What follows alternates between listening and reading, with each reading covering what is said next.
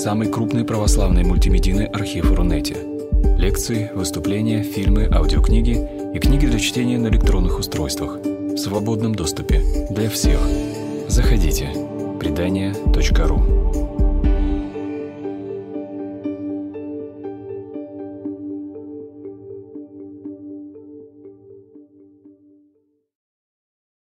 Я рада всех приветствовать.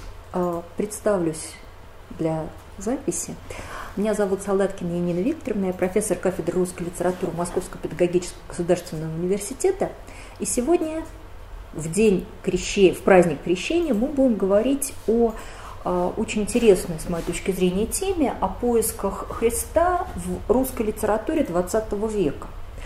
Вообще, с одной стороны, казалось бы, русская литература 20 века, она обо всем, о чем угодно, только не о Христе, да, вот такое складывается впечатление. С другой стороны, она, опять же, э, обо всем, о чем угодно, и в том числе и о Христе, и бывали периоды, когда образ Христа становился чуть ли не таким главным героем для этой самой литературы. Вот, э, так, так получалось, так, такова была потребность, так, таковой был запрос, если не общественный, то писательский. С другой стороны, сразу хочу оговориться, что разговор о Христе применительно к русской литературе и русской культуре, особенно этого периода, он достаточно сложен, хотя бы потому, что, а, вот представьте, начало 20 века – страна переживает, ну, во-первых, унижение после проигрыша в русско-японской войне, во-вторых, э, реакцию после революции 1905 года. То есть вот не случайно Блок в цикле «На поле Куликова» он обращается к древнерусской какой-то образности, и ощущение вот этих испуганных туч, закат в крови, и у всех в, а, в воздухе вот носится того, что носится некое предчувствие катастрофы. У кого-то более сильное, у кого-то более слабое, но в общем воздух, в, в, в атмосфера, атмосфера э, накалена, и в ней ощущается что-то нехорошее. С одной стороны. С другой стороны, да, а, с другой стороны, э, понятно, что вот эта революция 1905 года, она актуализировала все вот эти а, разговоры о том, что мир устроен неправильно, что э, что-то надо кардинальным образом в устройстве Российской империи менять. Это становится очевидно всем. Вопрос в том, конституционная монархия, не конституционная монархия. Активно, очень активно действуют а, социалистические партии, в частности СССР с их э, объявленным вот таким терроризмом, террористической войной против э, государства. Да, все это происходит совершенно открыто, и все это, естественно, в обществе осмысляется. С другой стороны, э, понятно, что общество увлечено марксизмом, да, социалистическими учениями. Не обязательно в коммунистическом варианте, да, в принципе в марксизме. Что э, в марксизме привлекало, да, что было близко, о чем потом э, Николай Бердяев, э, русский философ, напишет по-французски для европейской публики книгу «Истокий смысл русского коммунизма», в которой он будет пытаться объяснить, что же с Россией такое произошло. И вот он говорит о том, что, э, что взяли русские э, люди из марксизма – а взяли они вот эту тоску по социальной справедливости. Вот это ощущение того, что мир устроен неправильно, поэтому его надо поменять. А для, а для русского человека вот это сознание того, что мир надо поменять, что он устроен неправильно, оно э, носит не столько социальный, сколько такой религиозный характер. Я вам напомню, пока люди еще тут собираются, один эпизод из э, романа «Война и мир». Э, из романа «Война и мир».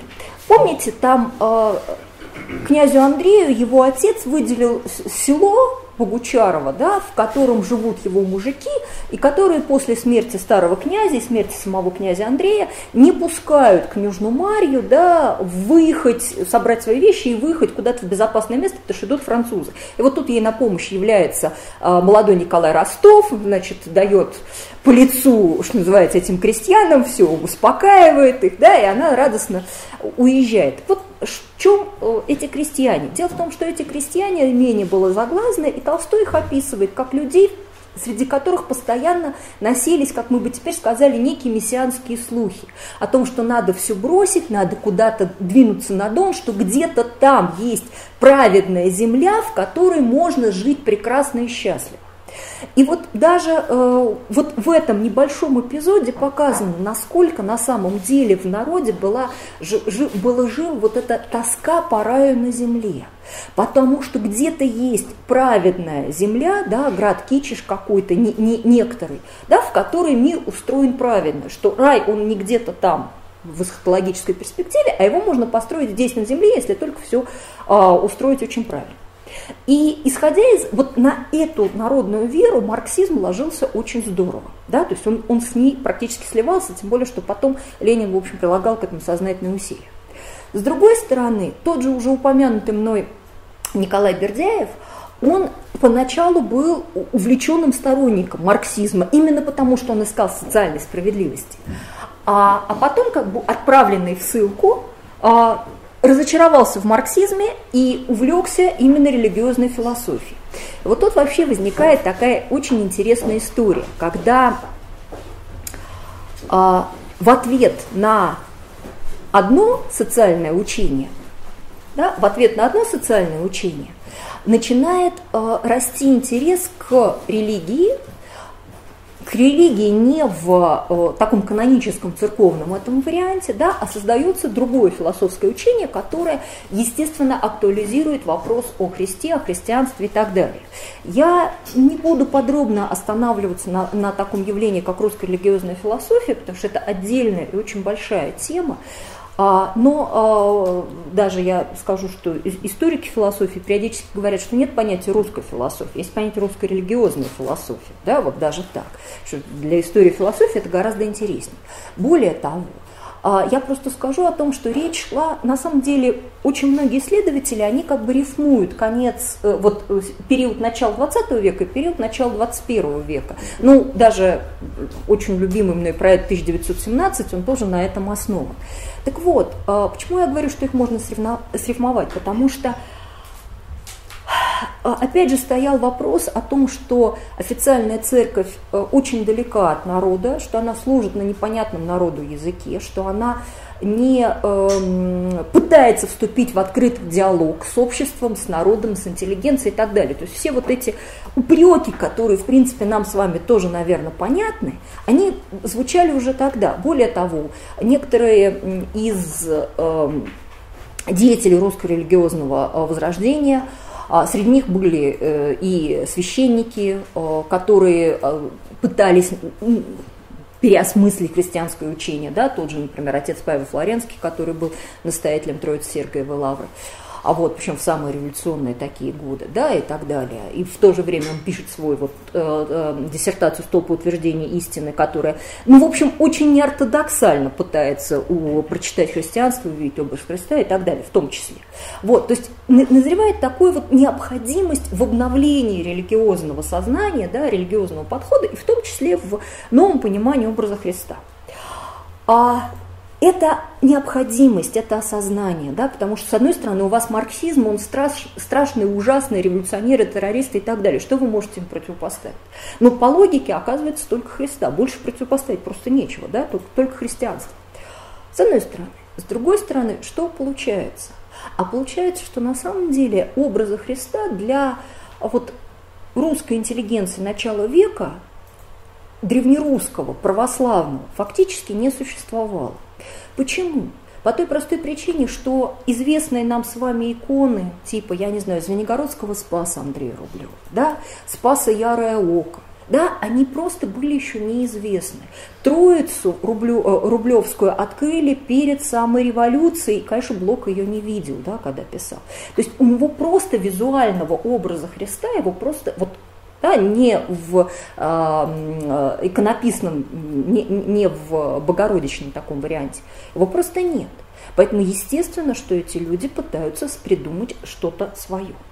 Ну вот прежде чем э, мы будем говорить о блоке, о котором я уже все время упоминаю, я э, обращу ваше внимание на поэму Сергея Есенина «Товарищ», которая написана в 17 году в марте в Петрограде, то есть вот после февральской революции. А товарищ – это Иисус. Да? В поэма достаточно длинная. В ней описывается э, рабочий, сын рабочего Мартин, который э, участвует в выступлении рабочих на Марсовом поле, его отец там погибает, и тогда он бросается к иконе Богородицы и вот обращается к младенцу Иисусу, да, а вот, что твой товарищ э, зовет тебя э, вместе с собой. Посмотрите, а зовет он нас на помощь, где бьется русский люд, велит стоять за волю, за равенство и труд. Но мы понимаем, свобода, равенство, братство – это лозунги Великой Французской революции, и вообще это социалистические лозунги. Обратите внимание, стоять за эти лозунги герой поэмы призывает малютку Иисуса, да, который сошел, сошел э, Иисус на землю с неколюбимых рук. Да? Вот это э, такой странный и в то же время устойчивый частотный парадокс тогдашнего русского сознания, что лозунги у нас социалистические, а идти с нами вместе на Марсово поле сражаться должен Иисус, да, то есть Он по всей справедливости должен был быть с нами. Что происходит в поэме дальше? А, когда они приходят на это выступление рабочих на Марсовом поле, да, и пал сраженный пулей младенец Иисус. Слушайте, больше нет воскресения, тело его предали погребению, он лежит на Марсовом поле. Да, вот это сознание того, что на самом деле а, нравственная религиозная правда, она вместе с, с восставшими рабочими, и после, да, а, а, а никакого воскресения нет, да, то есть нет никакой, а, никакой на, дальнейшей надежды, она и очень страшная, да, и в то же время она призвана заставить увидеть в этой самой революции не некое такое вот возмущение рабочих, даже не а, борьбу за свои права, а нечто сакральное. Да, то есть революция приобретает совершенно отчетливый сакральный характер. Мы имеем право бороться за а, свою о, свободу, потому что мы чувствуем, что это не, это, это не социальное, да, это не коммунистическое, это все гораздо глубже, да, это, ну, э, как говорится, э, правды Божией, да, и социальной правды в том числе. А, больше того, вот эта есенинская поэма, я уверена, что вы, наверное, ее не читали, хотя, в общем, Есенин довольно популярный поэт. Более того, потом будет и богоборческие поэмы, да, все это тоже будет, да, что он, конечно, отражает вот определенные э, восприятия народные в, в этот момент, что она очень четко очерчивает общее ощущение апокалипсиса. То есть революция воспринимается натурально как апокалипсис, да? то есть как полное крушение прежнего мира как э, некий такой экзистенциальный ужас, с которым столкнулся каждый. Да? Ведь э, апокалипсис – это то, от чего вы не можете спрятаться, уехать в деревню, да, там, да, сказать, что, знаете, это вот там, меня не касается. Нет, это, это то, что приходит каждому. И вот это ощущение краха бытия, да, апокалипсиса – оно, опять же, э, ну не, не случайно Замятин говорил, что сейчас апокалипсис можно э, э, публиковать вместо вечерней газеты, и все, и все, как бы, и все поверят, что так оно и есть. Да? То есть люди, люди живут действительно в кромешном ужасе. Человеческая жизнь ничего не стоит, да? она обесценивается со страшной силой. А вот, вообще базовые права и ценности обесцениваются со страшной силой. Исходя из всего из этого, получается, что каким-то образом пережить ужас происходящего можно только если ты веришь, что это все не зря. Ну, тут, тут, тут такие естественные совершенно э, э, вещи с людьми происходят. Они пытаются, это нормально и естественно, да, и для нас с вами тоже. Если все вокруг черно, мы пытаемся найти надежду. Мы без этого жить не можем, у нас так устроено сознание. Соответственно, э, появляется поэма Блока, когда среди всего того ужаса, который ему который его окружает, который он видит, он начинает слушать музыку революции. С Блоком вообще ситуация очень-очень интересна. Ну, с одной стороны, он э, вот такой классический интеллигент с чувством вины перед русским народом за то, что он интеллигент. Да, вот, вот, вот классическое такое. Да? То есть не случайно у него есть ряд стихотворений, которые построены на сюжетах романа, э, позднего романа Толстого «Воскресенье». О чем роман Толстого «Воскресенье»? О том, что русский дворянин, осознав свою вину перед соблазненной им девушкой, ударяется в религию, опрощается, вместе с ней идет на каторгу, потому что вот он виноват. Да, вот, вот он виноват, и никаких других вариантов нет. То есть э, это мы сейчас роман «Воскресенье» практически не читаем, а тогда он был безумно популярен, было безумно популярно толстовство. Это же тоже один из вариантов обновления религиозного учения. Мы, э, понятно, что теперь мы это оцениваем, да, с канонического варианта как ересь, но она же была безумно популярна. И не случайно многие винили как бы Толстого в русской революции, потому что говорили, что он тоже был, он был против государства, против, э, против церкви и так далее. Вот. То есть, в принципе, э, у Блока такой устойчивый комплекс вины интеллигенции перед народом. Вот классический, как он описывает, что называется, в сборнике Вехи, да, и так далее. С другой стороны, он э, как бы тем самым он признает вот это народное право на революцию, да, на возмездие. С третьей стороны, про себя, когда его арестовали большевики, он сказал, ну вы же понимаете, что я эсер. Вообще фраза безумно странная, потому что для нас с вами, ну, в большинстве своем, все-таки эсеры, э, э, э, социал-революционеры – это люди, которые занимались точечным террором, да, которые просто убивали э, иногда и невиновных людей, да, если они там э, бешеное количество покушений на Александра II, которые потом в результате э, э, увенчались успехом и так далее. Как, да, интеллигент Блок мог ассоциировать себя с эсерами? А очень просто, потому что в тогдашнем сознании эсеры были, ведь после того, как они совершали свои теракты, а, это была верная смерть. Да, после этого их приговаривали к смертной казни. Соответственно, они мученически шли на смерть, и они воспринимались как мученики.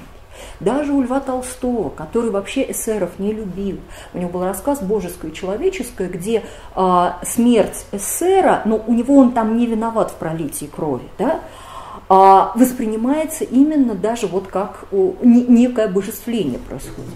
Я уже не говорю о том, что вы все прекрасно знаете поэму Некрасова «Русские женщины». Да?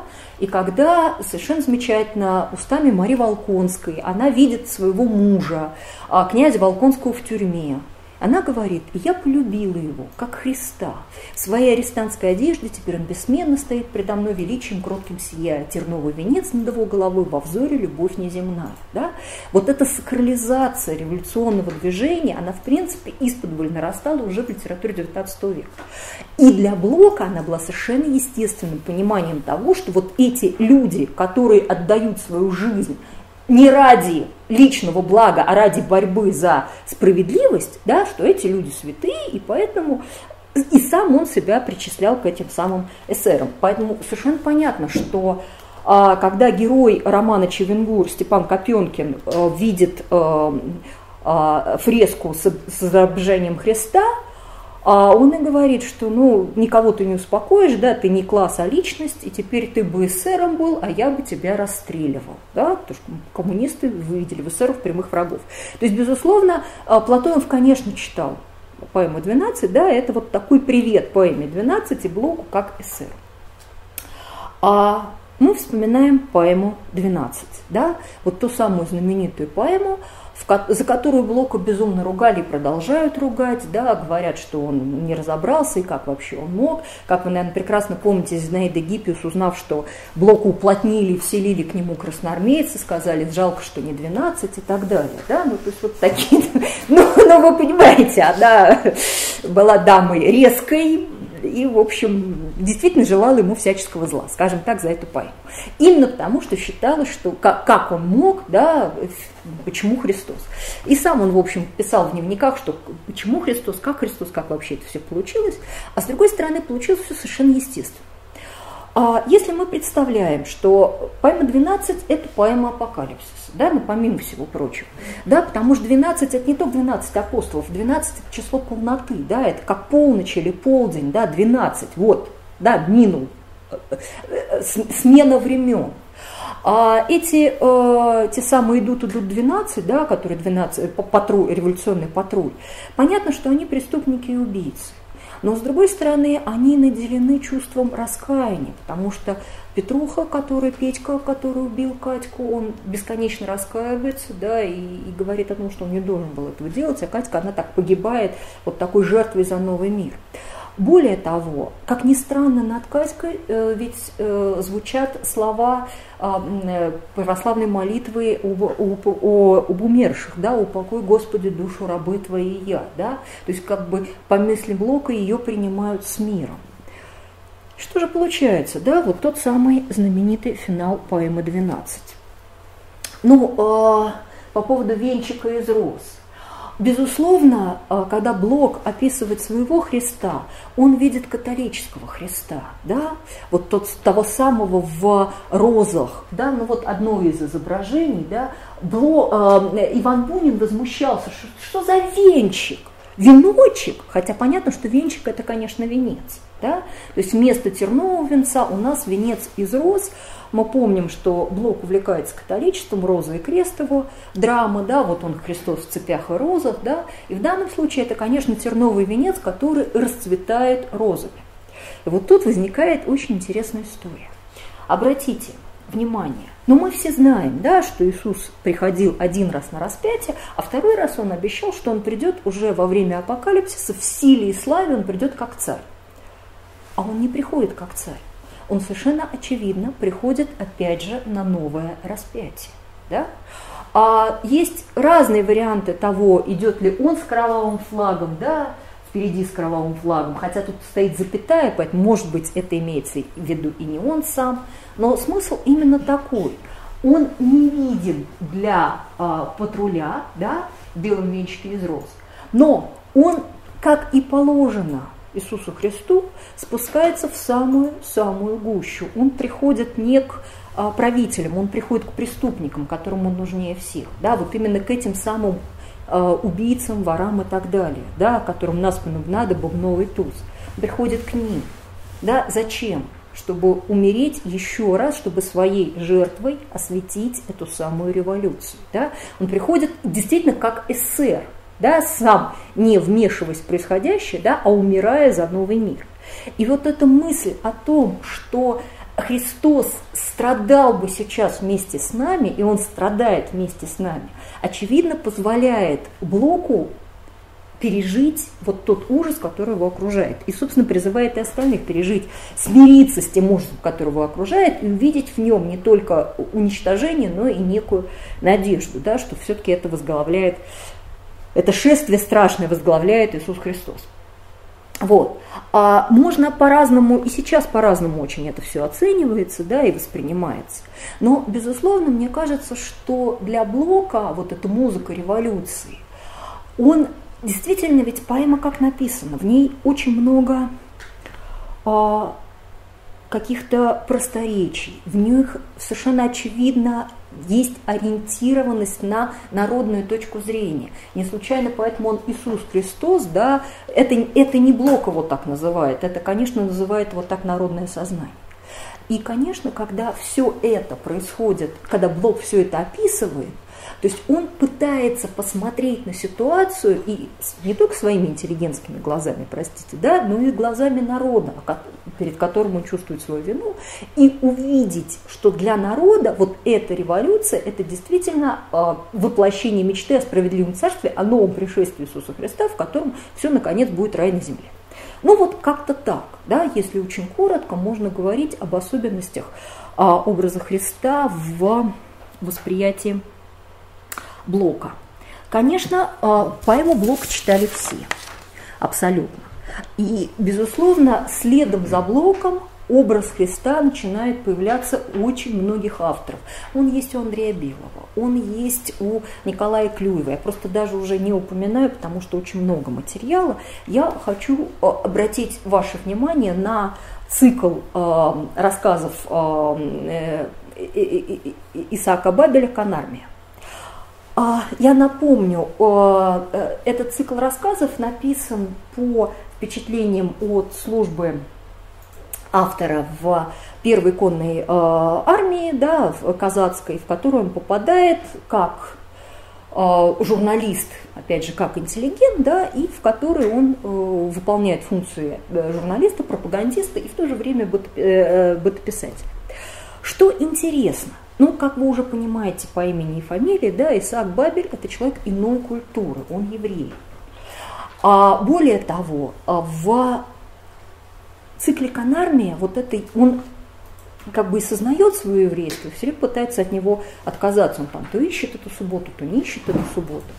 И э, даже мой аспирант, он вообще доказал, что там есть момент, когда э, на проком себе Кириллу Лютову нужно убить гуся.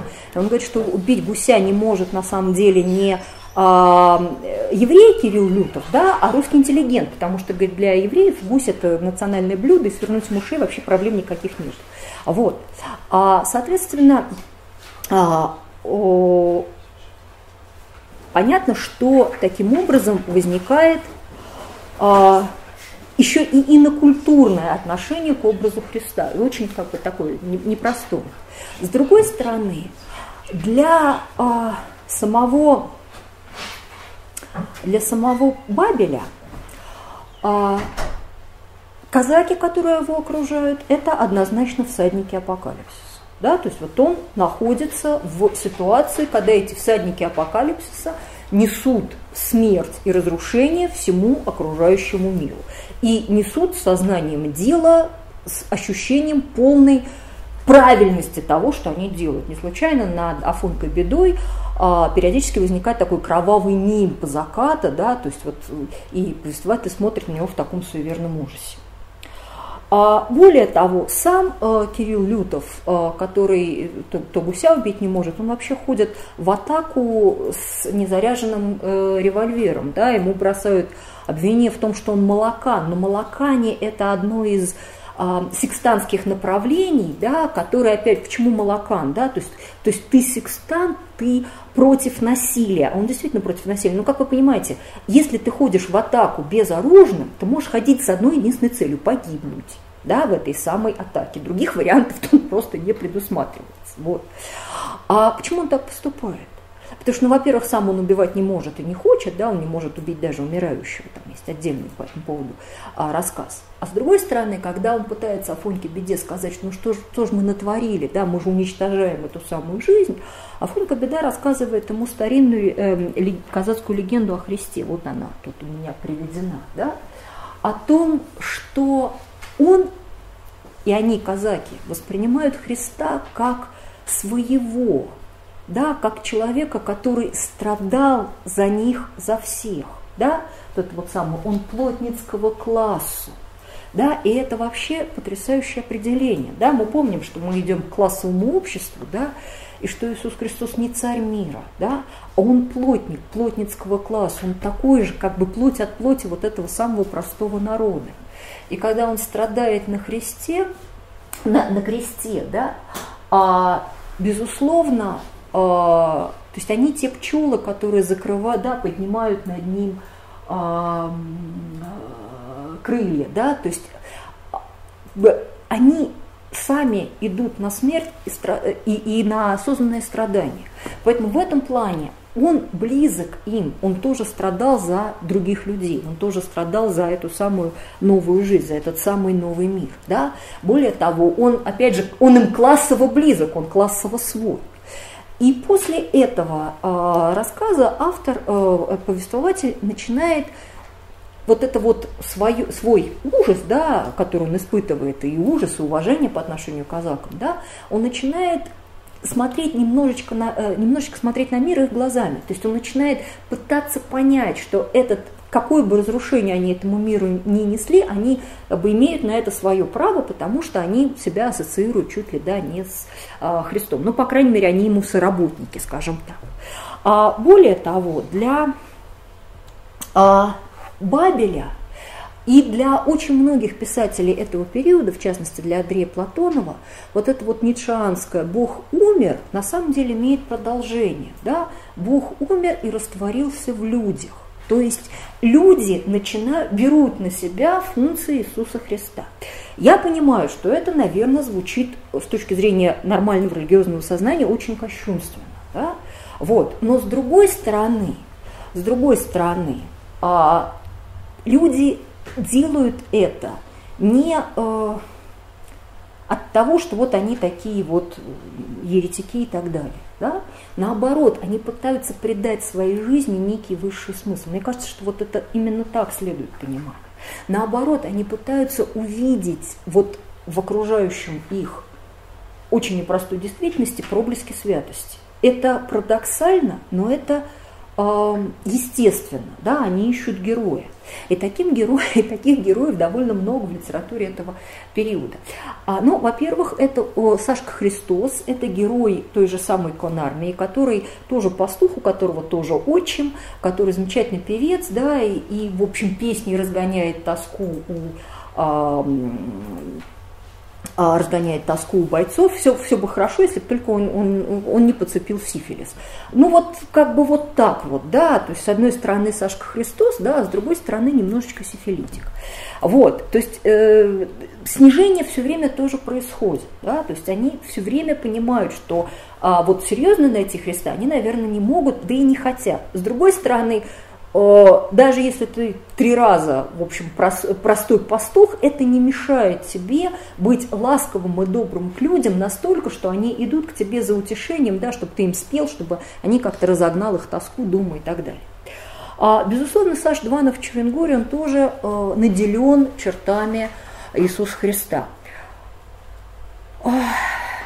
Он, конечно, не Христос вот в прямом понимании этого слова, да, я поэтому очень так аккуратно говорю, наделен чертами, да, но он там на Пасху заболевает и уже так, что его приемный отец делает ему гроб, да, после Пасхи он выздоравливает, ну так, чтобы все было понятно, да. Более того, он, безусловно, связан с а, дождем, с производительными силами Земли и с деторождением, да, при нем рождается а, ребенок, умирает красноармеец, рождается ребенок. А более того, он э, ну, практически бесплотный и бестелесный, потому что на самом деле он живет вот буквально своим делом. Да? Но я напоминаю цитату евангельскую, да, когда э, апостолы находят Христа, разговаривающего с самарянкой, и он говорит, что мне не надо ни есть, ни пить, да, потому что я сыт тем делом, которое я делаю. Да? Вот к Саше Иванову это тоже относится запросто. Более того, он э, как раз э, полон вот такой парадоксальной христианской мудрости, да, он в частности говорит э, товарищу Копенкину, да, что не надо другому горе желать, потому что потом пожалеешь своего товарища, да, вот как хотите, а в этом тоже что-то такое христианское есть. С другой стороны, э, при этом Саша Дванов э, не остается жить, а уходит в озеро к отцу. Да? Ну, там почему он уходит, там есть трактовки, что это вот самоубийство, хотя сам Платонов пишет, да, что он сошел в светловоду, продолжая свою жизнь. Да, он был одно и то же, с тем же следом а, существования отца и так далее. Да? То есть вот это вот я и отец одно, оно, безусловно, там прописано. И э, не имея возможности, да, понимая коммунизм как воскресение мертвых, да, очень мистически, не имея возможности вернуть от, э, мертвого отца к себе сюда, да, то есть его воскресить, буквально, да, физически Саша Дванов входит к отцу туда, да, в смерть. А, окончательно или нет, это тоже зависит от прочтения финала, да, в любом случае. Для нашей темы а, закономерно, посмотрите, каждый, везде, где я вам рассказываю, да, привожу примеры, мы нигде не видим воскресшего Христа. Мы все время видим Его умирающим. Да, эм, мы видим Его жертвующим собой. Да, мы видим Его распинаемым. Да, и нигде не видим Его победителем. Да, потому что вот, видимо, этой вот победы, да, в которой, безусловно, есть в Новом Завете, ее просто нет, люди ее просто не видят. Да? Мы э, можем увидеть, что, более того, это так называемый слабый Христос. Да? А я почему сказал, что нет образа да, Спаса Ярое Око, да, Звенигородского Спаса, где Иисус Христос представлен, ну, в конце концов, да, на, любой, э, на любом алтаре, э, да, ал, ал, ал, алтарной перегородке он представлен как а, Спас в силах, да, как Пантократор, как земной царь. Вот этого царственности нет вообще, в принципе, никакой. Да? Он э, действительно либо младенец, как у Есенина, либо вот а, женственный призрак, как сам Блок охарактеризовал своего Христа, да, либо страдающий на кресте, либо как Саша Дванов, уходящий в озеро. Да? То есть он где-то рядом все время, да, Христос тут рядом. Но он рядом за тем, чтобы страдать и умирать, за тем, чтобы жертвовать собой, а за тем, чтобы, может быть, проявить какие-то чудеса, но потом быть распятым.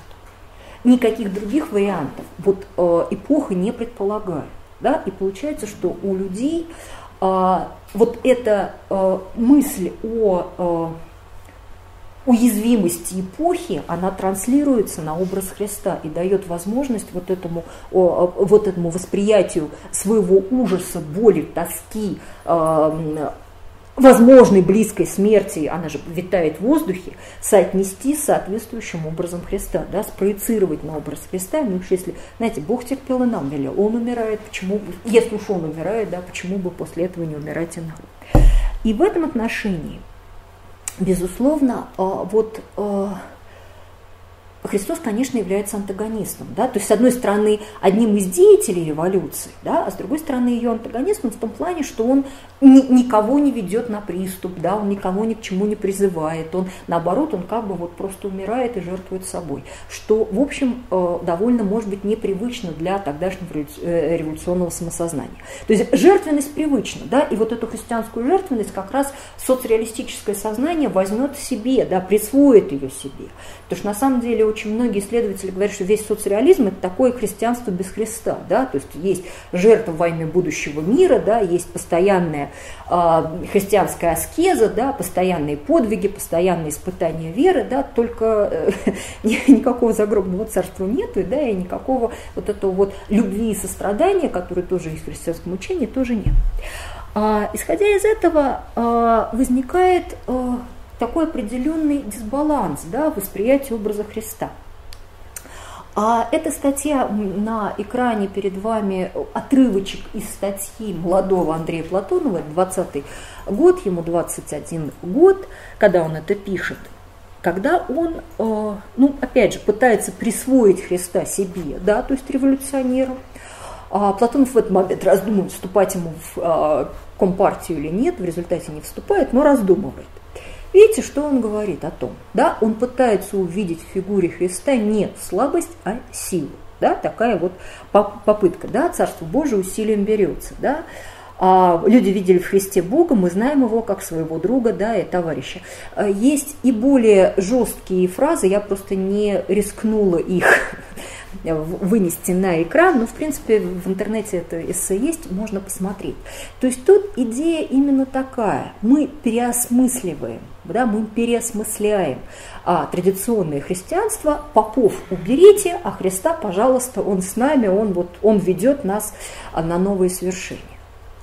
С другой стороны, понятно, что вот это а, образ Христа не только жертвы, но и бунтаря, он тоже, этот, эти значения тоже в этом образе есть, и они будут востребованы.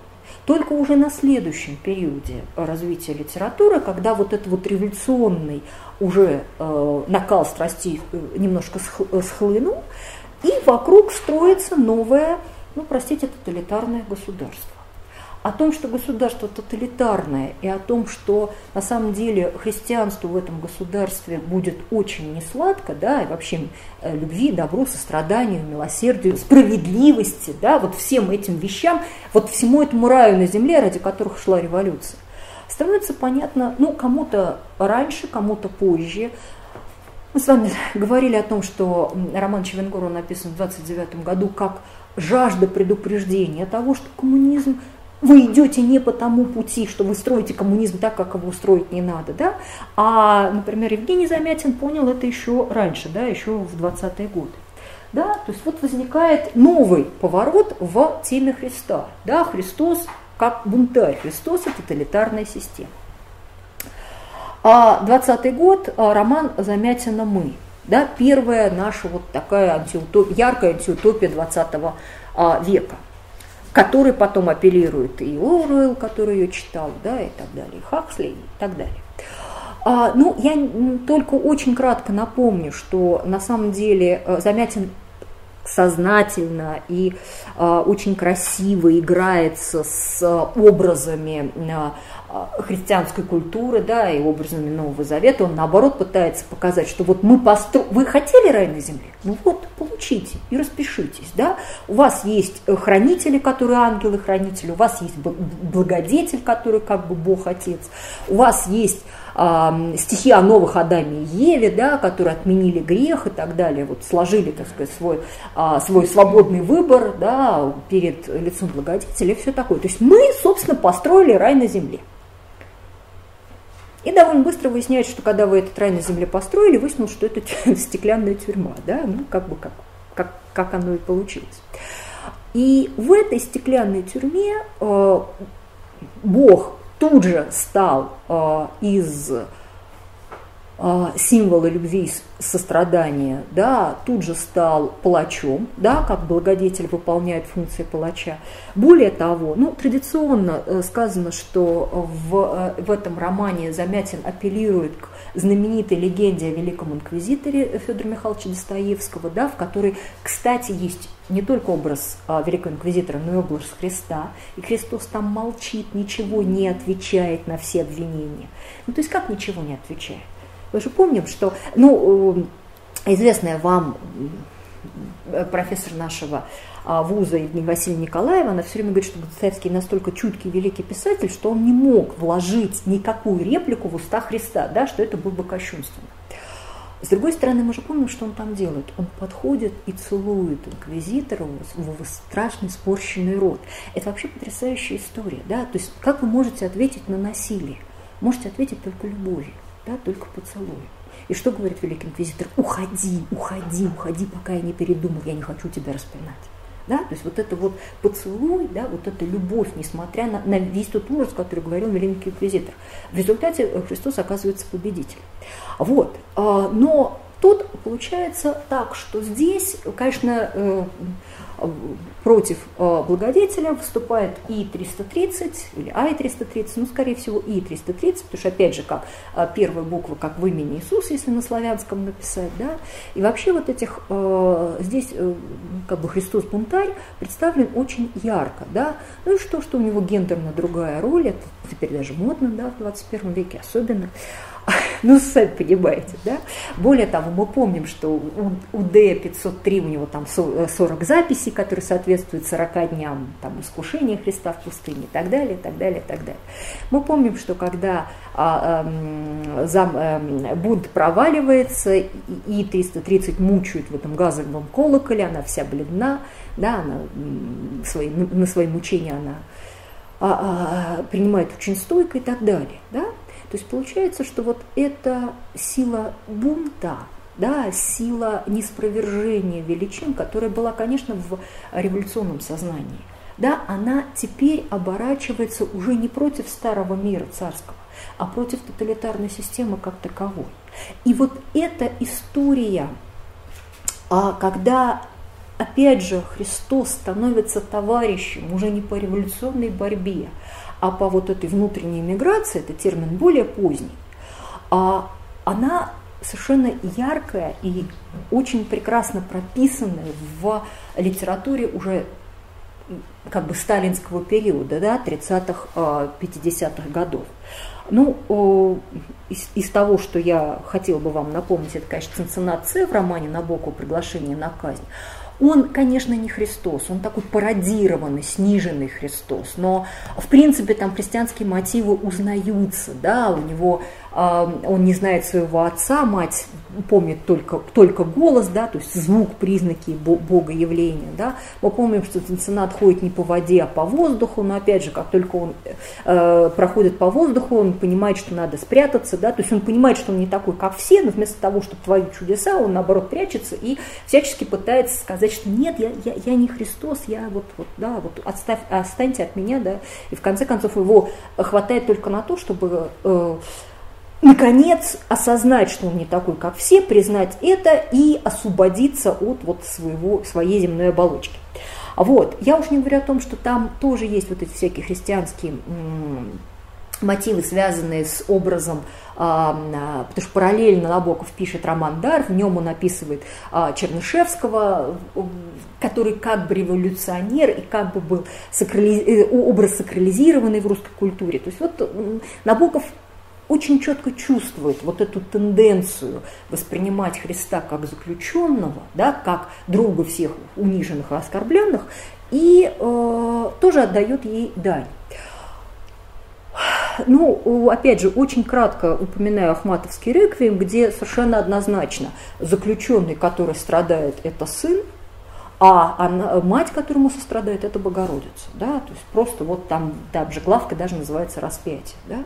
А туда, где молча мать стояла, так никто взглянуть и не посмел. То есть это опять же а Ахматов отражает некую общую тенденцию восприятия. Они невинно страждущие, а каждый, кто невинно страждет, с ним каждый страдает, э, Христос страдает вместе с ним. В этом отношении еще э, сейчас практически уже его не читают роман э, Юрия Осиповича Домбровского «Факультет ненужных вещей», это диалоги из двух частей. И там главный герой, когда попадает в тюрьму, он совершенно четко соотносится с Христом, потому что он принимает свои мучения, очень стойко провоцирует палачей. Более того, он же еще попутно их еще и обращает. И в финале романа а, художник Калмыков зарисовывает троих. С одной стороны, раскаявшийся осведомитель, с другой стороны, не раскаявшийся осведомитель – а по центру Зыбин, без которого оба они не могли бы быть возможны. Но это, естественно, распятие с двумя разбойниками, раскаявшимся, так бы безумным и благоразумным. Да, и это совершенно очевидно, к этому Домбровский э, отсылает. Более того, его э, а, герой, поскольку он верен нравственным заповедям, он выходит победителем, да, его, его помучили, но отпустили. Я понимаю, что это особенность философского романа, где автор хочет вознаградить своего героя, ну, опять же, Набровский имел право так написать, потому что он прошел не, не, не один десяток лет лагерей, если он хотел в это верить, то э, имел право. Вот. Более того, к роману есть приложение «Суд над Христом», где он как юрист разбирает вот все эти перипетии дела Христа, где какой свидетель был, и, естественно, делает параллели с делами вот, невинно осужденных сталинской эпохи. То есть вот все вот этот тоталитарный контекст, все прекрасно представлен. Ну, конечно, самый известный образ Христа, связанный с этим а, связанный с этим э, восприятием, это Иешуа Ганоцри из булгаковского романа. Я не случайно помещаю здесь э, знаменитую картину а, Николая Ге э, «Пилат и Христос», да, или она же называется «Что естественно», потому что, ну, очевидно совершенно, что описание Булгакова базируется на этой картине, да, вот в белой мантии с красным подвоем, шаркающей кавалерийской походкой. То есть вот, э, вообще, мышление Булгакова, оно очень а, визуализировано, да, у него он очевидно слышит свои произведения и очень ярко их видит. Есть исследования, которые говорят о том, что его описание Ершалаима, он же не видел Иерусалима никогда, да, что на самом деле он описывает декорации к пьесе «Царь Иудейский» Константина Романова, которую он видел в Киеве, да. Вообще, на самом деле, вместо Ершалаима он описывает Киев, да, вот все эти там холмы и так далее. Ну, естественно, он не был в Иерусалиме. Вот. А другое дело, что, что интересно в этой картине, Пилат не выйдет но мы видим и Иешуа. И это тоже тренд этого периода. Да? Ну, Ге э, друг Толстого, да, поэтому а, вот это переосмысление э, христианства начинается уже тогда, а Иешуа представлен здесь, Иисус представлен здесь подчеркнуто человеком, как и в романе Булгакова. Опять же, я вполне отдаю себе отчет в том, что по поводу этого романа и сломано копий много, и будут они продолжать еще ломаться, ломаться и ломаться, что есть люди, которые обвиняют, что это Евангелие от дьявола, и прямо еретический текст. Этим людям я могла бы сказать следующее. Во-первых, Булгаков готовил этот текст к публикации. Больше того, Ильф и Петров страшно э, ехидно ему сказали, так, Христа уберите, все остальное мы напечатаем. Вот, Булгаков безумно обиделся, потому что он считал, что Христос оттуда не убираем, он там нужен, да, вот по, идеологическим соображениям. Более того, то есть он как бы не у тещи на блинах это писал, да, писал это не в стол, как Ахматова Реквием. Он думал, что это могут быть, э, может быть опубликовано да, в условиях 30-х годов яркого, э, яркой антирелигиозной пропаганды. Это первое. Второе. А, Булгаков никогда не был канонически верующим, да, несмотря на то, что отец был преподавателем Киево-Могилянской духовной академии. Более того, в «Белой гвардии», которая не была опубликована в Советском Союзе, есть ну, прямое упоминание о Боге, да, это не только во сне Турбина, там есть потрясающий момент, когда а, Елена Тальберг когда э, Алексей Турбин умирает от тифа, вот он просто умирает на Рождество. И Елена Тальберг молится Богородице, и видит, как по квартире проходит вот этот самый ее сын, да, этой самой Богородицы, после этого Тальбер, э, Турбин начинает выздоравливать. То есть ради интереса откройте и перечитайте вот этот фрагмент в Белой гвардии. Да? То есть там, очевидно, описано чудо, да, которое свершилось по молитве Елены. То, что было невозможно в литературе XIX века, да, и возможно вот у Булгакова в Белой гвардии. Вот. Но это ранние произведения, ну, как бы начало 20-х годов. Да? И сейчас Булгаков уже гораздо опытнее, и он пытается по-другому осмыслить вот этот самый библейский сюжет. Что мы знаем об Иешуа? Ну, во-первых, вы, наверное, прекрасно знаете, что Иешуа Ганоцри – это как бы Ханоцри из Назарета, да, то и э, имя Иешуа, в общем, ближе к истинному наименованию Иисуса, чем латинизированная форма Иисуса, которую мы грекоизированная форма. Дальше. Э, всячески нам подчеркивается, что это человек, что у, родителей своих он не знает, что отец, возможно, был сириец. Дальше вообще у них с Пилатом происходит потрясающий диалог. Пилат его спрашивает, «А, правда ли, что ты въехал в город на осле? Ну, известны были мессианские пророчества, что Мессия въедет в город на осле. Об этих пророчествах упоминается в Евангелии. То есть он спрашивает, Мессия ли ты? На что Иешу отвечает, да что у меня, я слаб никакого никогда не было. Да, да не, я не мессия, ты не переживай. Да? Вот. А что мы о нем знаем? Да, что он как бы гениальный врач, да, твоя голова пройдет. Говорит, ты великий врач? Нет, нет, что ты, он все рационально объясняет, ты а, звал собаку, все понятно. Но он носитель совершенно четкой нравственной концепции. Все люди добрые, злых людей нет на свете. Трусость – это самый главный пророк – а дальше вот та самая фраза, которая стоила ему жизни. Да? А я говорю, что всякая власть является насилием над людьми, и настанет время, когда не будет власти ни кесаря, ни какой-либо иной власти. Человек перейдет в царство истинной справедливости, где вообще не надобно будет никакая власть. И царство истины настанет, Егемон, обещает ему Иешу. Вот, перед нами уже не жертвенность, уже не а, сострадание, да, хотя сострадание люди, к людям тут тоже есть, но есть некая нравственная программа, которую Иешуа несет этому миру. Более того, то, что он как бы не Бог, да, я подчеркиваю, что пока это не очень ясно, а человек делает эту программу более значимой. Он лишен божественной власти, да, он лишен божественной силы. Сделано это для того, чтобы мы, читатели, могли проассоциировать себя с а, ним. Да? То есть одно дело, мы не можем ассоциировать себя с Христом, ну, не, не все, наверное, могут, да, потому что, ну, он Бог, да, ну, грешные люди, все. А тут Булгаков как бы говорит, смотрите, он такой же человек, как и мы. Ему угрожают смертью, да.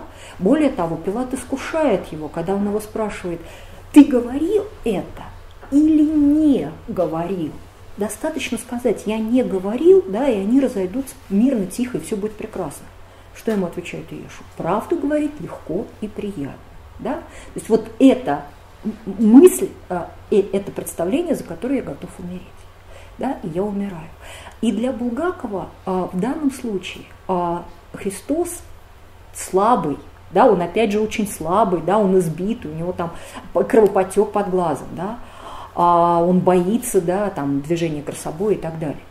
Но этот э, слабый Христос оказывается в образом для нравственной силы, да, для а, того, что он может пройти искушение, которое, да, искушение, э, э, и не испугаться тех испытаний, которые ему грозят.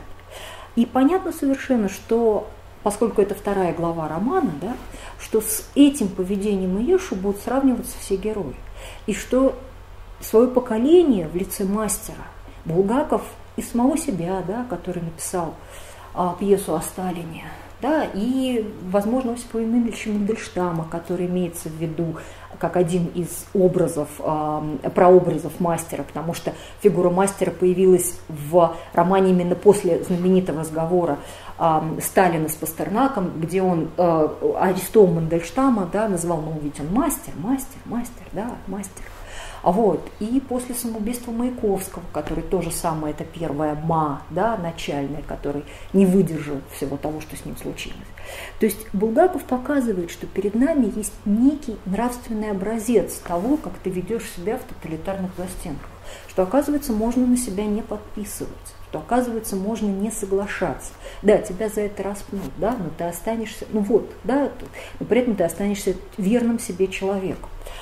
А, безусловно, вы мне скажете, что Булгаков жил ну, достаточно благополучно, но не печатали его, да, но не дали ему эмигрировать. Но по сравнению с тем, что створили с другими, да, с тем же Мандельштамом, это все, в общем, как-то не совсем серьезно.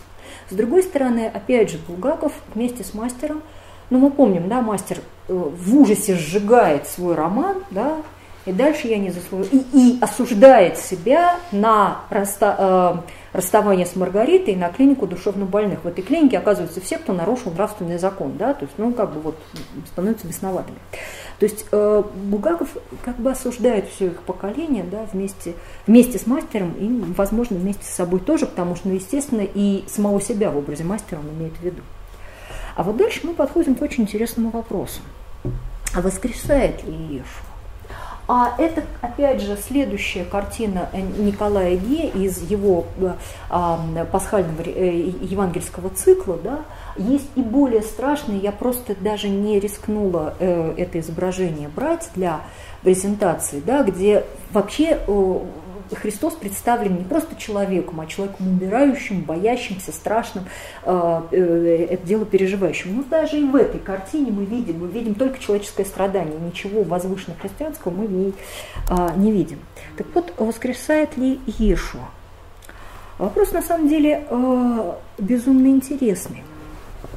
Потому что, с одной стороны, в романе мастера, роман мастера заканчивается на погребении да, на том, что э, Пилат отомстил Иуде да, и на погребении мастера, на, на погребении Ешу. А вот в романе Булгакова ситуация несколько другая. Потому что, во-первых, Воланд сообщает э, мастеру, что ваш роман был прочит. Далее к Воланду является Левий Матвей как бы как посланец от Иешу. Более того, э, Левий Матвей говорит, ну вот он просил, чтобы вы взяли его с собой, и ту, которую любила и страдала вместе с ним. Мы понимаем, что глагол «просил» этот как бы не а, глагол, не тот глагол, к которому Бог обращается к э, подведомственному ему э, канцелярии, да, которая творит в данном случае искушение и справедливый суд, да, но мы будем считать, что это вот относится к образу самого Иешу. А, помимо этого, а, есть финал романа, да, последний сон Иванушки Бездомного, который уже не Иванушка, который уже Иван Пунарев, который, вот э, писатель Алексей Варламов, он считает, ну, э, Иван же совершенно очевидно описывается, что он беспокоен в весеннее полнолуние, но под весенним полнолунием имеется в виду Пасха, это совершенно однозначно. Вот, э, я уж не говорю о том, что, помните, э, э, Воланд прибывает в Москву на Страстной неделе, там совершенно четко соотносятся этапы его пребывания в Москве со Страстным циклом, и Великий бал у сатаны, естественно, происходит в Страстную пятницу, когда вот вражьи, когда Христос в гробе, вражьи силы гуляют, а в субботу Азазела говорит ему, суббота мессир, солнце склоняется. Да, то есть понятно, что им надо убраться перед воскресеньем, да, потому что будет воскресенье. Так вот, э, Иван испытывает э, некое беспокойство, и жена вкалывает ему наркотик, да, и все, что дальше он видит, это некий наркотический сон. Можно сказать и так, да, безусловно, для этого есть э, в тексте а, соответствующие указания. С другой стороны, Давайте вспомним, что именно видит в этом сне Иван. Он видит лунную дорогу, по которой идут Пилат вместе с заключенным. Пилат ему говорит, ну ведь казни не было. Тот так смотрит на него, улыбается, говорит, да нет, не переживай, никакой казни не было. Да? Я счастлив, я счастлив и так далее. То есть, что видит Иван? Он видит воскресшего Иешуа, прощающего Пилата. То есть, жертву простившего своего палача. Да? Мы можем сказать так, что во сне Иоанна, который автор почему-то счел необходимым для нас описать, Иешуа воскресает. И опять же, мы все время имеем в виду, что это написано, в общем, не самым религиозным автором, не самое религиозное время. Если э, человеком, который совершенно не собирался проповедовать, да, по крайней мере, вот э, православие, вот, но который понимает, что именно на этом должен закончиться его роман, на том, что для тех, кто верит, Иисус, безусловно, воскрес, хотя бы для них. А, знаете, это я уже пропущу и а, обращусь к а, образу доктора Живаго. То есть обратите внимание, у нас намечается немножечко другая тенденция. Мы уже говорим о том, что а, теперь образ Христа, помимо смерти, любви и сострадания, начинает хоть каким-то образом, пусть и очень своеобразным, включать в себя и тему воскресения пусть не канонического, пусть э, фантасмагорического, да, но некую тему надежды начинает в себе нести. Но, э, безусловно, э, один из самых известных вот таких литературных воплощений образа Христа – это доктор Живаго из одноименного романа Бориса Пастернака. Опять же, э, мы знаем, что э, сам э, Пастернак писал о том, что атмосфера вещи моей христианства. Вот, что он написал роман, как, как бы роман о Блоке, да, а, опять же, поэтому много отсылок к блоковской, блоковской поэзии и, конечно, к поэме «12», да, безусловно.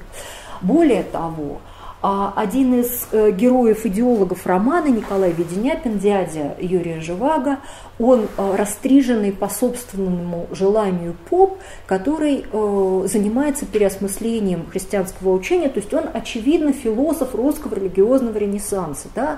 То есть вот то, с чего мы начинали, Пастернак изображает в своем романе. Он воссоздает атмосферу Серебряного века, да, условно говоря, воссоздает ее через поиски Христа. Я напоминаю, что Николай Веденяпин, ну это такой герой-идеолог, который буквально в начале же романа да, рассказывает о, выдает самые основные идеологемы романа, исходя из которых потом будет развиваться художественная структура, символизм, сюжет и так далее. Что говорит Николай Веденяпин? Ну, во-первых, он говорит о том, что Евангелие гениально, потому что в нем э, Христос говорит притчами избыта. Да, это действительно так. Более того, мы сами понимаем, что весь роман «Доктор Живаго» – это одна такая большая притча избыта, да, и что за этой бытовой, в общем, э, вполне себе э, узнаваемой историей, да, имеющей конкретное географическое и временное э, наполнение, да, мы должны увидеть вот некую евангельскую притчу. Это первое. Дальше, да, он э, Веденяпин говорит о том, об идее жизни как жертвы и о том, что надо быть верным Христу и надо быть уподобленным Христу. Ну, собственно, и идея жизни как жертвы, идея уподобления Христу, все эти идеи Веденяпина, они будут э, отыграны в о образе Юрия Живаго. А, ну, мать его тоже зовут Мария. Вообще начинается с ее э, похорон, да, что с тех, что хоронит живого, да. А сам а, доктор Живаго, мы помним, что Христос довольно часто лечит, да, присутствует в, в, в цен, мы, мы знаем его как а, врачевателя и целителя. Христ, а, Живаго не лечит наложением рук, но он там есть, конечно, эпизод, в котором он успокаивает маму Тони Громека, да, даже говорит, что это такое, что я за шарлатанством каким занимаюсь. Он гениальный диагност. Да, вот это умение его диагностировать болезнь, оно тоже сродни чудотворению, да, потому что он опирается на какие-то свои такие внутренние э, ресурсы. Более того, он э, терапевт по своей врачебной специальности, он терапевт. То есть он никогда не действует насилием. Не случайно по революции он говорит, какая великолепная хирургия. Да, хирургическое вмешательство – это то, что ему противоположно то, что ему, ну, вот его естеству противоположно как таковому, хотя он и может этим положим восторгаться. Более того, очевидно, что он прошел несколько войн, наверняка он, ему приходилось пилить оторванные конечности. Но нам это нигде не показывают. Да? То есть нам об этом не рассказывают. Нам показывают его именно как вот такого сострадательного, не а, врача, который не вмешивается в ход болезни, да, может ее диагностировать и сказать, как лечиться, а дальше уже выбирайте сами. А более того, очень многое в образе доктора Живаго, что связывает его с Христом, проявляется в этих самых стихотворениях Юрия Живаго. С ним вообще очень интересно. А, дело в том, что когда Пастернак еще до всего этого скандала с Нобелевской премией а, говорит о том, что вот он пишет роман, он же, опять же, он не пытался этот роман скрывать, он его вполне, он не писал его в стол, он его вполне готов к публикации в Советском Союзе, он считал, что ничего такого он не пишет, да, более того, и он, наоборот, он в интервью говорил, что, знаете, вот у меня есть там герой Юрий Живаго, что я пишу стихи вот в его а, тетрадочку, да, и когда он там читал в студенческой аудитории слова, что всю ночь читал я твой завет и как от обморока ожил, студенческая аудитория вообще не поняла, что это такое. Есть воспоминания, как сказать, кто бы мог подумать, что он на ночь читает Ленина, ну, тоже заветы какие, Ильича. То есть понять на самом деле, что имеет в виду Пастернак, вот так вот сходу, было не очень даже понятно. Вот, хотя он был уверен, что все значит здорово. Вот. И в романе, в общем, он э, эти все христианские мотивы, они есть, но он их не подчеркивает, они раскрываются через стихотворение Юрия Живаго. Ну, э, не могу не процитировать знаменитое стихотворение «Гамлет», из которых, где есть прямая цитата из моления о чаше, да, если только можно, а вы учи чашу это мимо принеси. Вот, более того, и по, по ходу этого стихотворения совершенно, если бы не название Гамлет, мы вообще бы не поняли, что это оказывается от лица Гамлета, да, потому что совершенно очевидно, а, а, мы можем его интерпретировать как стихотворение, написанное от лица а, Христа. Более того, именно через а, цикл стихов Юрия Живаго мы э, воспринимаем всю эту историю с Ларой как прощение э, Магдалины Иисусом Христом. Да? Она э, сама в одном из своих монологов, она там говорит про Марию Магдалину, но как бы вот напрямую себя с ней не ассоциирует. А более того, с этими э, стихотворениями Юрия Живаго вообще очень интересно.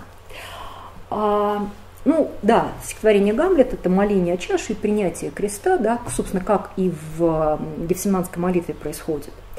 А дальше э, э, Юрий Живаго из тех, кто принимает обстоятельства такими, какие они есть. Помните, он там говорит, что мужчина должен стиснув зубы разделить судьбу своей страны. Поэтому он, он отказывается от эмиграции, поэтому он э, каждый раз, когда его мобилизуют партизаны, он уходит вместе с партизанами. Да, ну вот, стиснув зубы разделить судьбу своей страны. Но даже разделяя судьбу своей страны, когда у него появляется нравственный выбор, стрелять или не стрелять, он не стреляет. Или стреляет в дерево. Да? То есть он не будет убивать людей. Его слабость, да, совершенно сознательная, да, умноженная в квадрат, слабость вот, э, героя Блоковской поэмы, она принципиальна, потому что на мир насилия, да, помните, как пели, весь мир насилия мы разрушим до основания, а потом мы наш, мы новый мир построим. Вот в этом разрушении мира насилия э, Юрий Живаго не участвует, он доктор. Более того, вот его слабость и невмешательство – это жизненная стратегия, которой он отвечает на вот эти самые религиозные, э, революционные потрясения он не будет ни с кем бороться. Да, он пойдет служить в советскую больницу, пока его оттуда не вычистят как бывшего интеллигента. Да? Когда ему, он понимает, что дальше он служить там не может, он не будет заниматься частной практикой. Во время НЭП это еще вполне возможно. Да? Его деньги его не интересуют, его интересует служение людям. Тогда он уходит в подполье и так далее, и так далее, и так далее. То есть это, а, опять же, вопрос идет фактически о том же, о чем вопрос идет у Булгакова, да? И о чем идет вопрос у Платонова в романе «Счастливая Москва», да, в образе Сарториуса. Если бы Христос оказался здесь и сейчас, живым, как бы он жил, как жить нам в мире советской действительности, оставаясь верными Христу. Да? А я совершенно очевидно, что вот тут э, каждый из писателей ищет вот эту а, тему любви, сострадания, ненасилия и так далее, да, которая позволяет ему выжить. А, а Платоновский Сарториус э, видит вот эту свою да, христианскую миссию в том, что он будет любить не вообще людей, да, не светлое будущее, да, а каждого конкретного человека, в частности, там у него сварливая жена, да, которую он любит совершенно такой вот христианской любовью. Доктор Живаго остается умирать в этой стране. Да, он умирает в 29 году, но там, это очевидно, год Великого Перелома, после которого начинается сталинский террор, да, вот все это. Вот, и он умирает, как бы он уж не может своей жизнью сохранить э, этот мир. Вот. Другое дело, что мы опять же возвращаемся к теме воскресения. А для Пастернака, опять же, э, наследника Серебряного века, человека и полемизирующего, и знающего русскую религиозную философию. Это вопрос воскресения стоит очень остро, как он вообще очень остро стоит в литературе XX века, да, потому что люди понимают, что смерть вот она вокруг, да, и что, что же делать, да, конечное наше существование или нет. И вот тут получается очень интересно. Живаго не отпевают по церковному.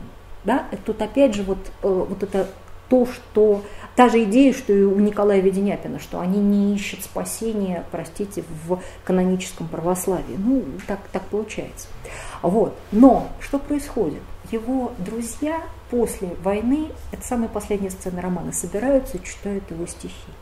И вот когда читают его стихи, совершенно очевидно и происходит вот это символическое воскрешение – доктора Живаго, да, то есть воскрешение в бессмертии, в памяти и в творчестве. А более того, а, они читают да, последнее стихотворение «Гефсиманский сад». Да, оно огромное, у меня тут только самый, самый конец. Вот это финал романа. Да, «Я в гроб сойду и в третий день восстану, и как сплавляют по реке плоты, ко мне на суд, как баржи каравана, столетия поплывут из темноты» мы, наконец, видим не просто воскресшего Христа, да, воскреш, пережившего апокалипсис, да, но мы видим а, Христа судью, да, который потом вернется, чтобы судить мир. Вот эта вот надежда на будущее воскресение – это то, а, что действительно пронизывает, да, то, то настроение, которое пронизывает роман доктора Живаго и который позволяет говорить о том, что а, Пастернак действительно видит некую э, какую-то вот положительную религиозную, духовную надежду. А, итак, э, мы можем сказать, что вот на этом этапе, да, на этом этапе э, Христос вот эту свою силу будущего воскресения вновь обретает. Он по-прежнему слаб, да, но уже мы видим некую надежду. Я буквально мельком, потому что времени у меня остается не так много, мы чуть позже начали, поэтому я могу задержаться. Вот, э, он э, возникает еще раз довольно э, а, ярко в фронтовых повестях Василия Быкова, который в повести «Сотников» и «Обелиск» которых, э, ну, Сотников, э, герой, главный герой повести Сотников, э, собственно, Сотников, он просто ориентирован на образ Христа, их ловят немецкие полицаи, его товарищ рыбак оказывается Иудой, который его предает, и который даже потом пытается повеситься, но неудачно, да, а сам Сотников оказывается вот тем мучеником, который принимает смерть во имя некой будущей жизни, но не сдается, да, не предает себя. А обелиск еще более трагическая история, там главный герой учитель, который приходит умирать вместе со своими учениками, пойманными немцами за попытку а, помощи партизанам. Вот. А, и его обвиняют уже в советское время в том, что он а, слабый, в том, что он дезертировал с партизанского отряда, сам сдался немцам, а человек, который обо всем этом вспоминает и рассказывает, говорит, что он голову свою на плаху положил сам добровольно. Да, вы понимаете, какой это аргумент и в чью пользу. Да? То есть совершенно очевидно, что 60-е, 70-е годы, когда пишутся эти э, повести, уже э, нет никакой морально-нравственной э, морально-нравственного кодекса, который может объяснить почему люди должны жертвовать собой, да? почему э, они должны принимать мученичество, да, муки от рук э, немцев там, или кого бы то ни было. Да? Уже образовывается вот тот позднесоветский нравственный вакуум, да, когда уже и советская идеология уже тоже не работает. Да? И новое еще не появилось, когда естественным образом на освободившееся место заполняет христианство. И, собственно, по повести Быкова они как раз фиксируют этот процесс обращ... поиска тех нравственных величин, которые не обманут, да, которые единственные в состоянии э, обосновать да, жертвенность и э, силу вот, э, человеческой любви, да, человеческого сострадания. А вот в этом отношении действительно очень интересно происходит. Я опять же только э, упомяну э, э, поэму «Москва Петушки» Венедикта Ерофеева, да, потому что там тоже достаточно много христианских мотивов. Более того, главный герой Винечка, он вообще находится в постоянном Э, диалоги с Богом, да, даже когда он намешивает свой этот безумный коктейль, да, он же как говорит, что мне выпить, Господи, во имя Твое, да. А более того, там же есть доказательства бытия Божия, да, в которой представлены в виде алкоголической икоты. А вот, то есть перед нами э, такой классический мир постмодернизма, русского постмодернизма, в который, с одной стороны, все святое э, переосмысливается, снижается и пародируется, а с другой стороны, это, э, этот мир демонстрирует колоссальную потребность в обретении этого святого. Да? То есть э, герой э, Винчки Ерофеева, он же рвется в рай петушков, и он туда не попадает. Более того, четыре человека, которые воткнули Шилову углотку. Ну, кто-то считает, что это всадники апокалипсиса, их четверо, а кто-то считает, что это а, четыре советских барельефа Маркс, Энгельс, Ленин и Сталин. Их четверо. Более того, когда он кричит, особенно один с его безупречным профилем, что он имеет в виду именно ленинский вот этот профиль, да, безупречный. На самом деле вот одна трактовка другой не противоречит. Более того, ведь ужас, который испытывает Венечка в этот момент, да, Венечка как герой, да, это ужас богооставленности, потому что он цитирует или, или, или, Ломасовых фани, да, то есть то э, э, слова Иисуса на Христе, Господи, за, за что ты меня оставил, а Бог молчит. А в этот момент, да, когда э, как бы Венечку убивают. Более того, а, вот это этот экзистенциальный ужас богооставленности, собственно, ради этого и написана поэма «Москва петушки», потому что можно, а, потому что ее герой, он тоже, чем он занимается, он входит в самую народную гущу. Он с тем, чтобы этих пьяниц бесконечно беспробудных пожалеть, с тем, чтобы найти с ними общий язык, да, с тем, чтобы осветить их своим присутствием. А дальше оказывается, что его вот это схождение, оно совершенно никого не спасает, и сам он, в общем, тоже получает шило в горло. Вот. Другое дело, что последняя фраза поэмы «я не приходил в себя, уже больше никогда не приду», она не означает смерти героя. Да? Ведь кто-то же написал эту самую поэму, которую мы только что прочитали. Более того, может быть, он больше не приходил в то сознание, в котором он слышал Бога и с ним разговаривал. Да? Тут, опять же, поскольку текст постмодернистский, трактовок масса, в зависимости от ваших личных представлений и э, предпочтений можно увидеть одно, можно увидеть другое. Но опять же, вот эта тоска по Богу, да, по, по страстям, она, мне кажется, представлена в поэме совершенно очевидным образом, несмотря на всю вот эту фантасмагорию, на все эти э, снижения, на, на все эти постмодернистские, э, в общем, завитушки и все остальное. А тем самым мы понимаем, что вот этот запрос на Бога, он на самом деле в позднесоветском обществе э, колоссален. Если мы вспомним э, позднесоветские вот эти подпольную литературу, там альманахи, которые очень активно издавались в Москве и в Ленинграде, там был отдельный раздел, э, связанный с религией. А более того, если какие-то были послабления, то как раз антирелигиозная пропаганда лютовала до самой перестройки. Потому что еще в начале 80-х годов людей сажали за их религиозное убеждение, потому что это вот это вот а, противник, противников религии а, а, видели всегда.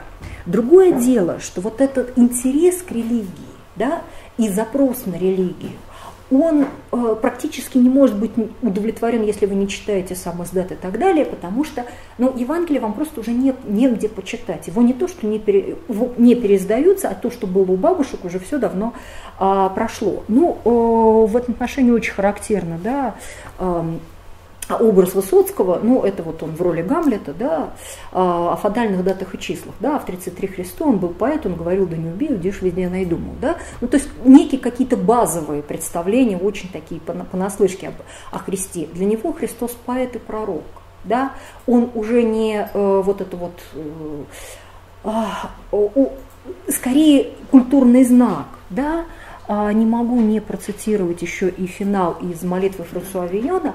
А, ну, это кадр из фильма Андрей Рублев. Я говорила только про литературу. А понятно, что и в живописи 20 века, и в кино 20 века религиозных мотивов очень много. И, собственно, весь фильм Андрей Рублев это вот опять же про поиск Бога, да. Обратите внимание, а, есть вариант названия этой песни молитва, есть молитва Франсуа Вийона «Боже мой, зеленоглазый мой». Да?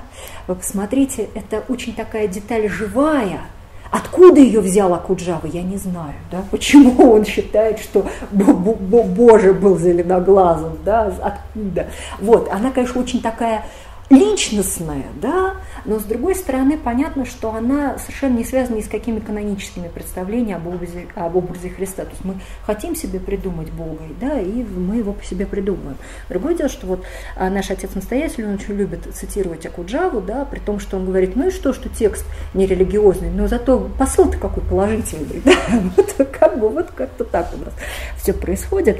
А, буквально еще немножечко про пророка и поэта, это из э, Бродского, а вот э, огромнейшее стихотворение «Натюрморт» – это его последняя часть. Да? А понятно, что для Бродского, который как ни странно, действительно интересовался а, Евангелием, действительно читал и Ветхий Завет, и Библию, да, и вообще назывался беспартийным коммунистом, да, в том смысле, что он как, как бы неверующий, но как бы этим действительно интересовался. Конечно, для него действительно образ Христа – это образ поэта и пророка, да, и случайно в стихотворении «Конец прекрасной эпохи» он сам пишет, господи, то ли пуля в висок, слово вместо ошибки перстом, то ли дернуть отсюда в по морю новым христом, да и как не смешать с пьяных глаз, обалдев от мороза, паровоз с кораблем.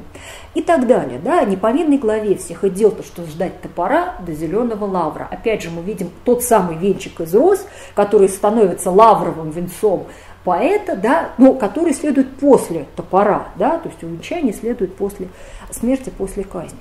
Более того, для а, Бродского, который покуда мне рот не забили глины, из него раздаваться будет лишь благодарность. Некоторые его представления соотносятся с отличным стоицизмом, с стоицизмом, некоторые с христианской вот этой э, стоической преданностью, да, принятием своей судьбы.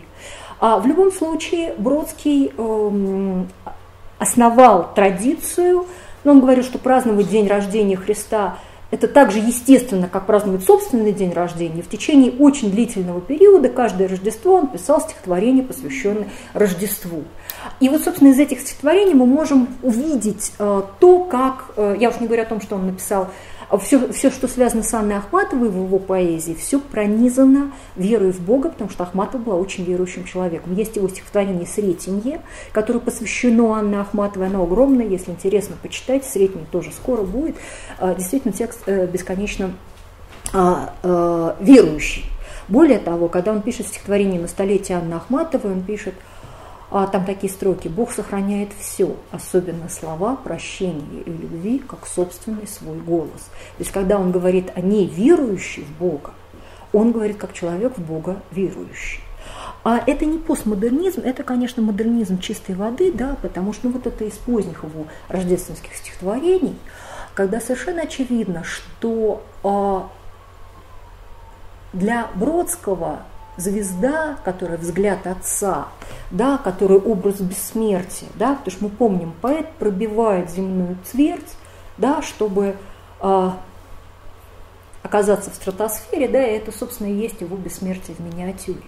Вот. И в этом отношении, конечно, а, он уподобляет, да, поэт, пророк, мучень, переживший много всего неприятного в жизни, да, конечно, он уподобляется Христу, опять же, как поэту и пророку, да. На юге, где в редкости осадок белый, верит в Христа, так как сам он беглый, родился в пустыне, песок солома, и умер тоже, слыхать не дома. То есть вот эта мысль о том, что Христос страдает со всяким страдающим человеком, наверное, Бродскому она была близка. Более того, а, мысль о том, что а, Христос нес людям некую истину, да, и за эту истину умер, она опять же Бродскому была близка, потому что это а, сущность его поэзии. Мысль о том, что Христос связывал небо и землю, она опять же близка Бродскому, потому что он тоже воспринимает поэта как человека, который преодолевает время и связывает небо и землю.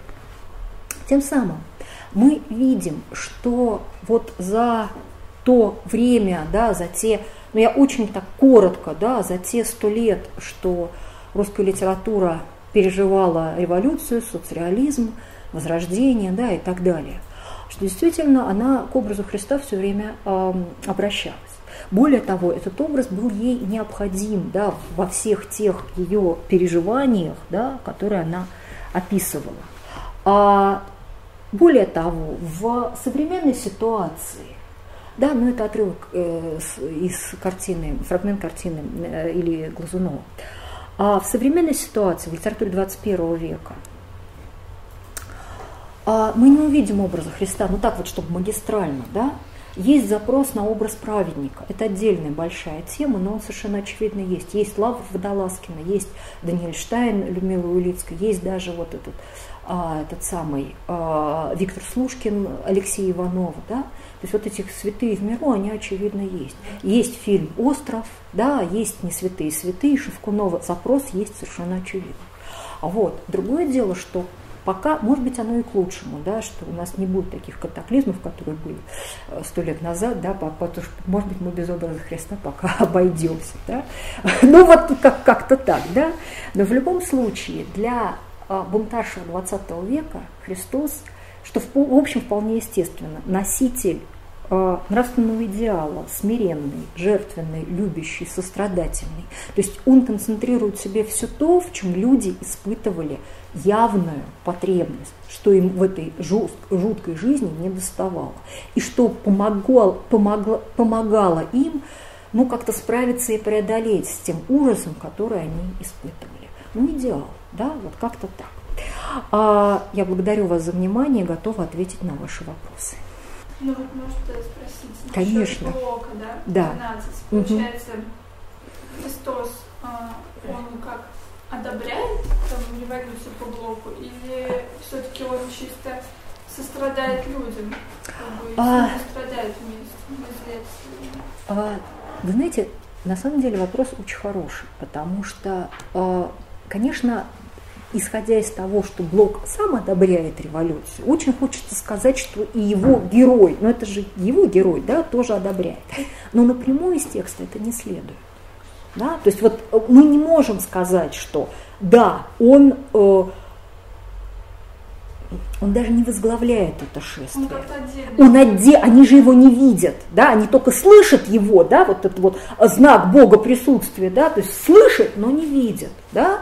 Поэтому сказать, что он э, одобряет ее, вот стопроцентно их насилие, наверное, это будет тоже неправильно. Да? Он, он сострадает, да, соприсутствует вместе с ними.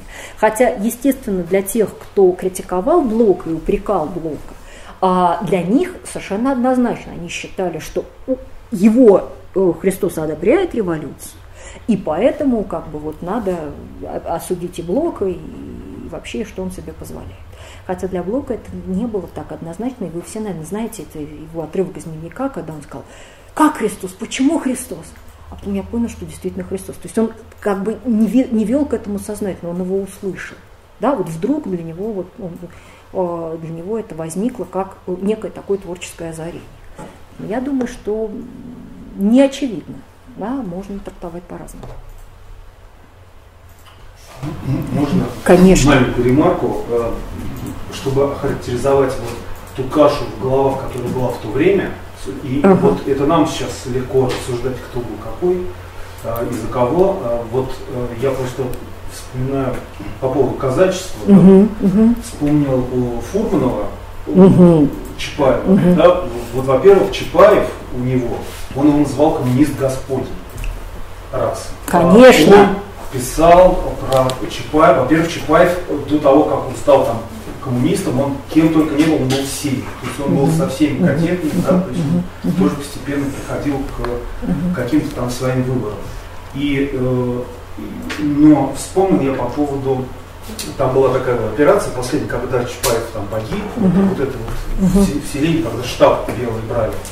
Так вот там э, страшная сцена, когда казаки, казаки которые жили между Казахстаном и угу. э, ну, на границе собственно, там. Сибирь. Угу. Да, вот они такие угу. вот там, все вот это вот казачество.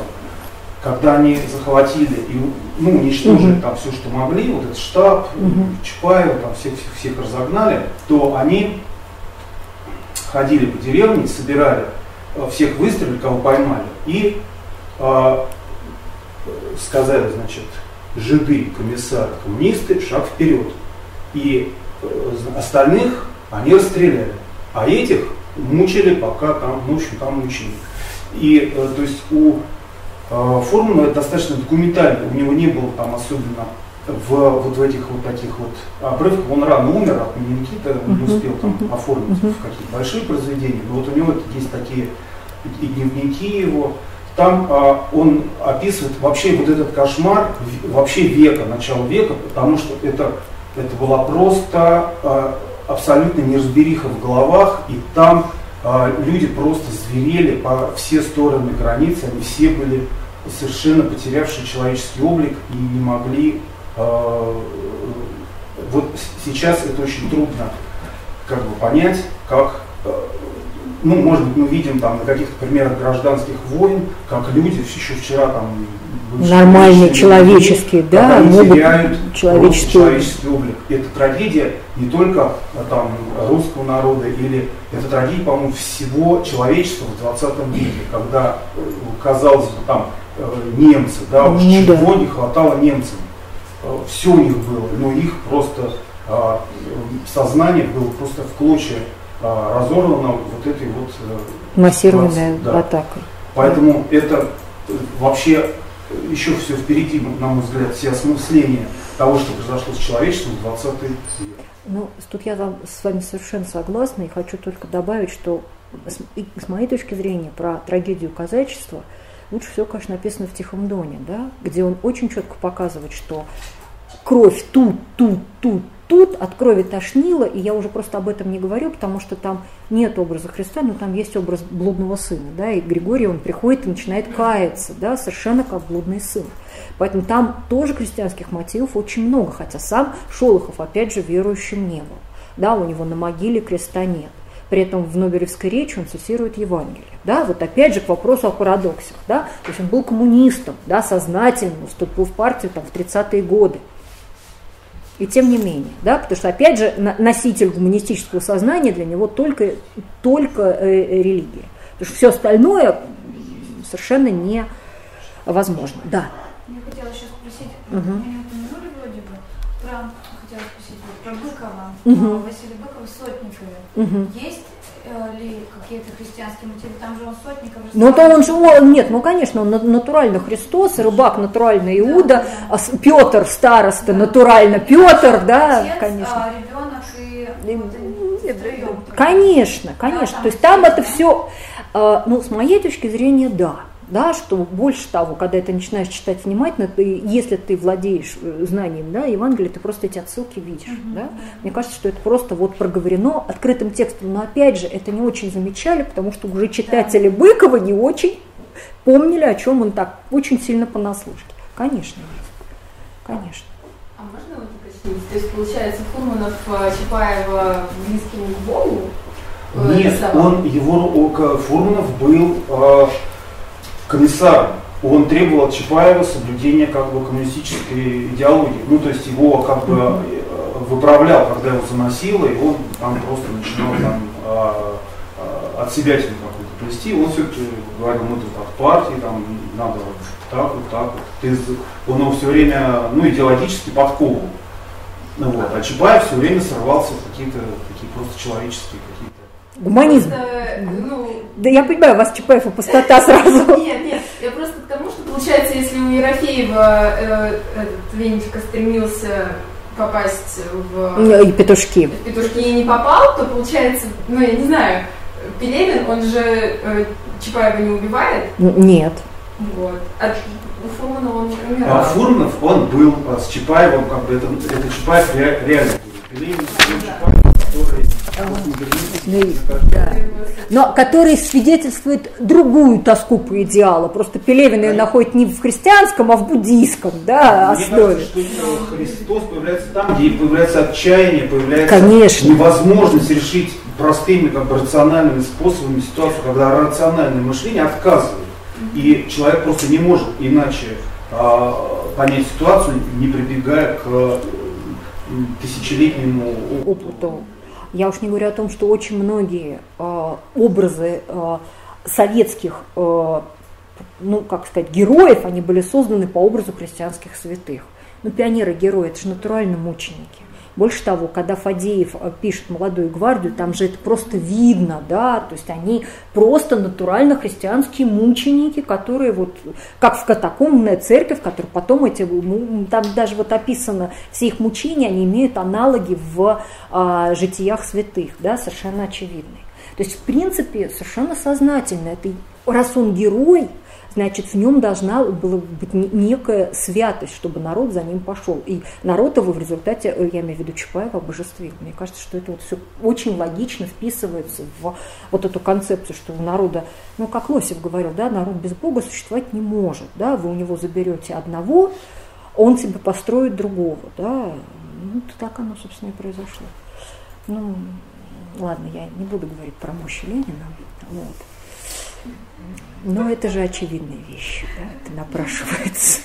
Да, Можно по современной литературе вопрос? А, Я просто сейчас читаю «Дом в котором», так, и я задумалась, есть ли там, там образ христианские мотивы, образ Христа.